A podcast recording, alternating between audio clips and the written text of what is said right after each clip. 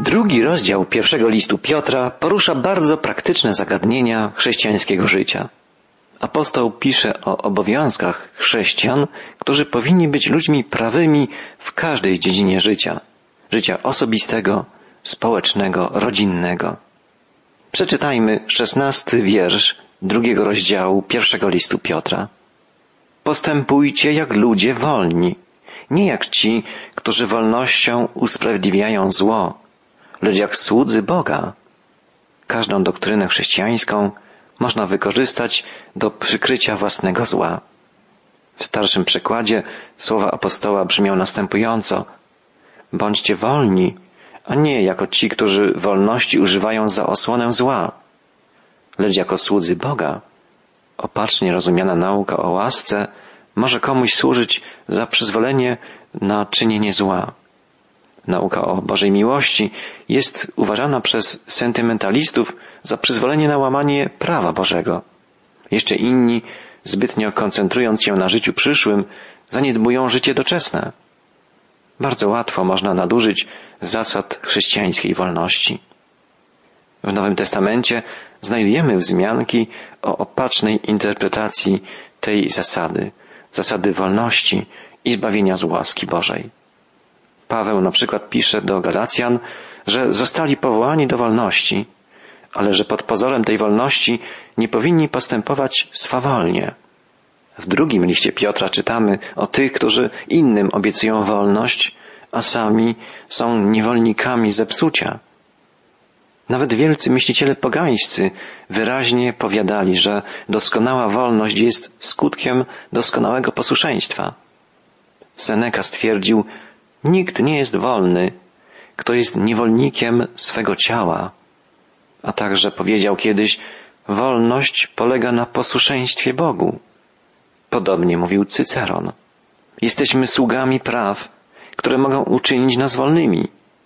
Jesteśmy sługami praw, które mogą uczynić nas wolnymi.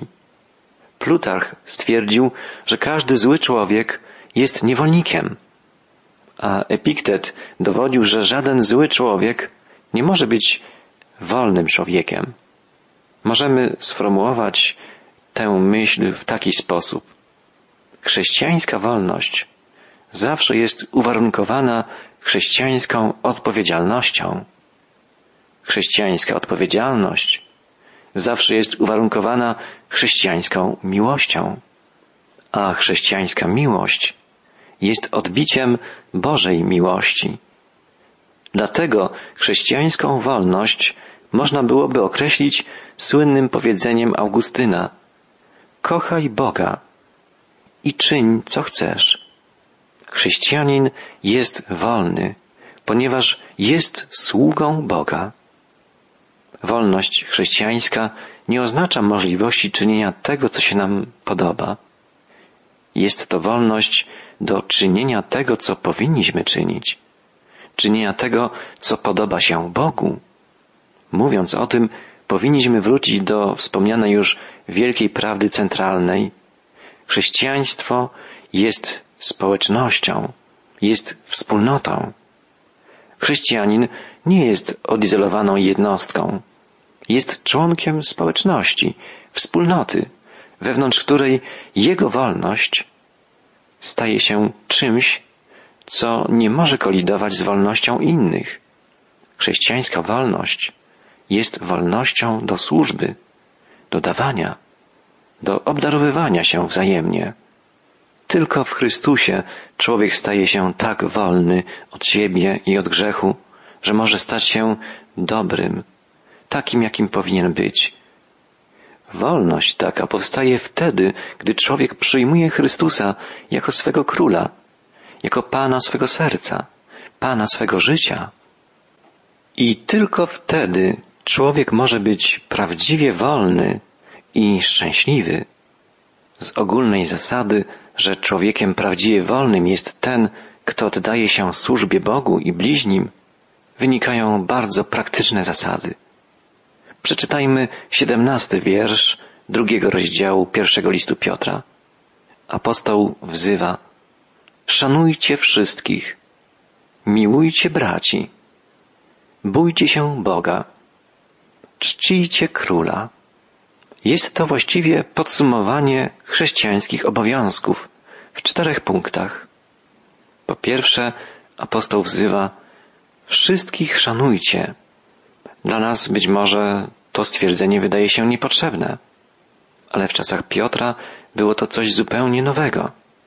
Na terenie Imperium Rzymskiego było wtedy około 60 milionów niewolników, którzy w oczach prawa nie byli ludźmi, ale przedmiotami. Nie posiadali żadnych uprawnień. Piotr natomiast pisze, pamiętajcie o uprawnieniach każdej ludzkiej jednostki, o godności każdego człowieka. Stale zagraża nam niebezpieczeństwo traktowania ludzi jak przedmiotów. I tak na przykład pracodawca może traktować zatrudnionych jako ludzkie maszyny, wykonujące określoną ilość pracy.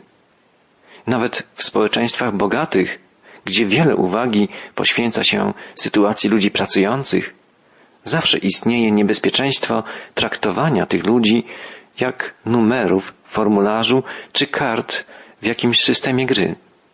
Niebezpieczeństwo polega na tym, że nie patrzymy na ludzi jako na ludzi, jako na osoby.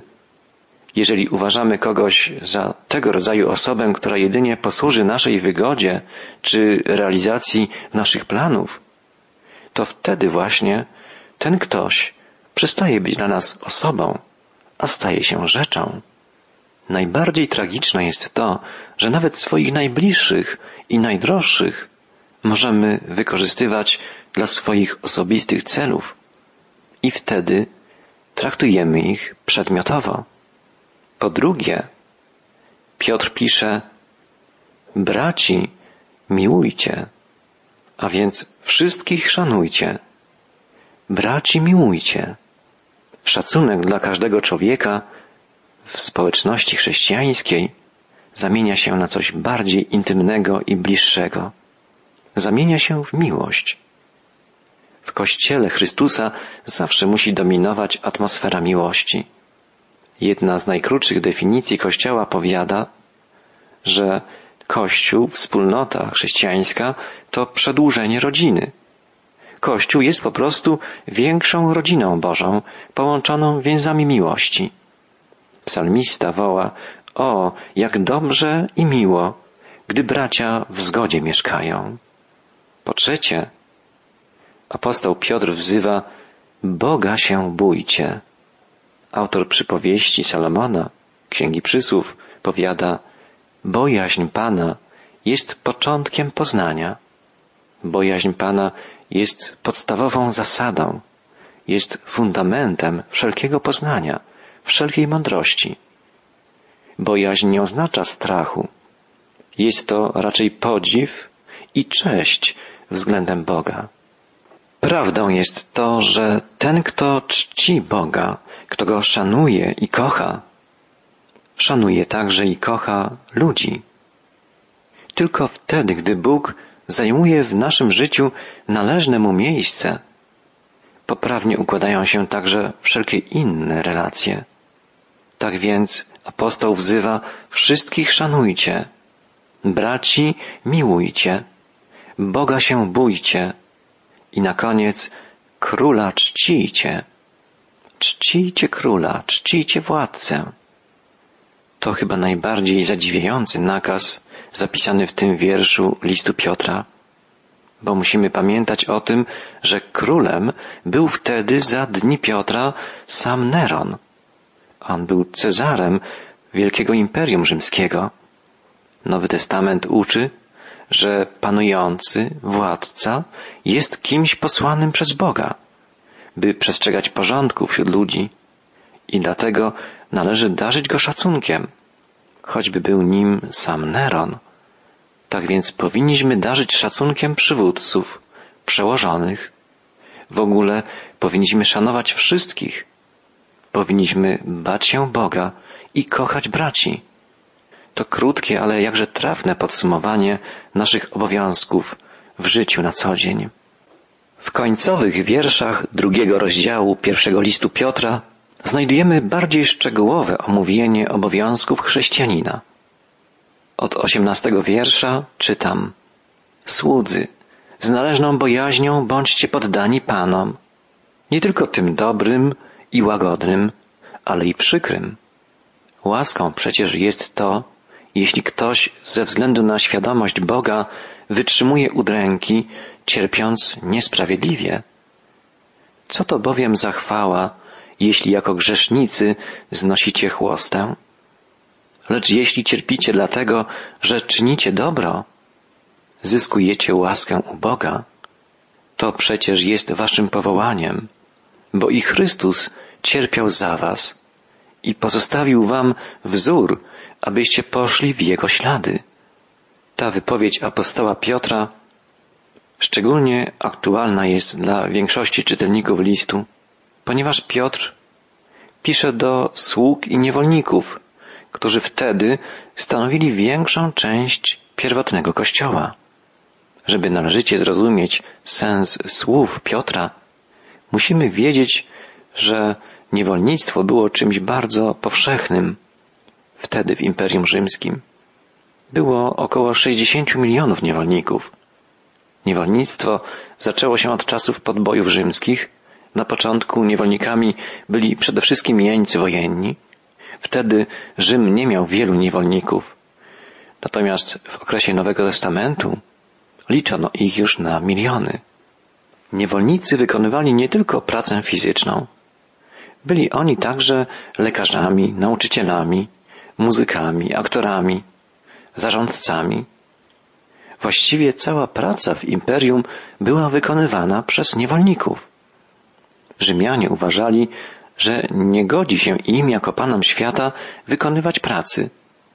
Niech zajmą się tym niewolnicy, a obywatele niech zażywają rozkoszy nieróbstwa. Dopływ coraz to nowych niewolników nigdy nie ustawał. Niewolnikom nie pozwalano wstępować w związki małżeńskie, choć współżyli oni ze sobą, a dzieci, które się urodziły, były własnością Pana, nie rodziców. Podobnie jak urodzone jagnięta są własnością posiadacza stada. Nie wszyscy jednak niewolnicy i nie zawsze byli nieszczęśliwi i bardzo źle traktowani. Wielu z nich zdobywało sobie przychylność, miłość i zaufanie i przez to stawali się członkami rodziny swego Pana. Jednak w całej sytuacji niewolnictwa jedno było bardzo przykre.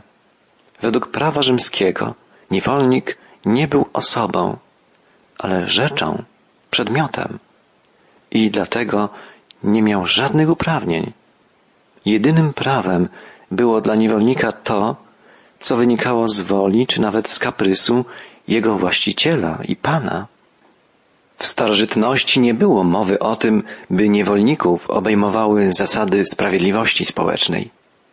Nawet tak wybitny myśliciel, filozof jak Arystoteles pisał Nie może być przyjaźni ani sprawiedliwości wobec rzeczy nieożywionej, ba nawet wobec konia czy wołu, ani też wobec niewolnika jako niewolnika.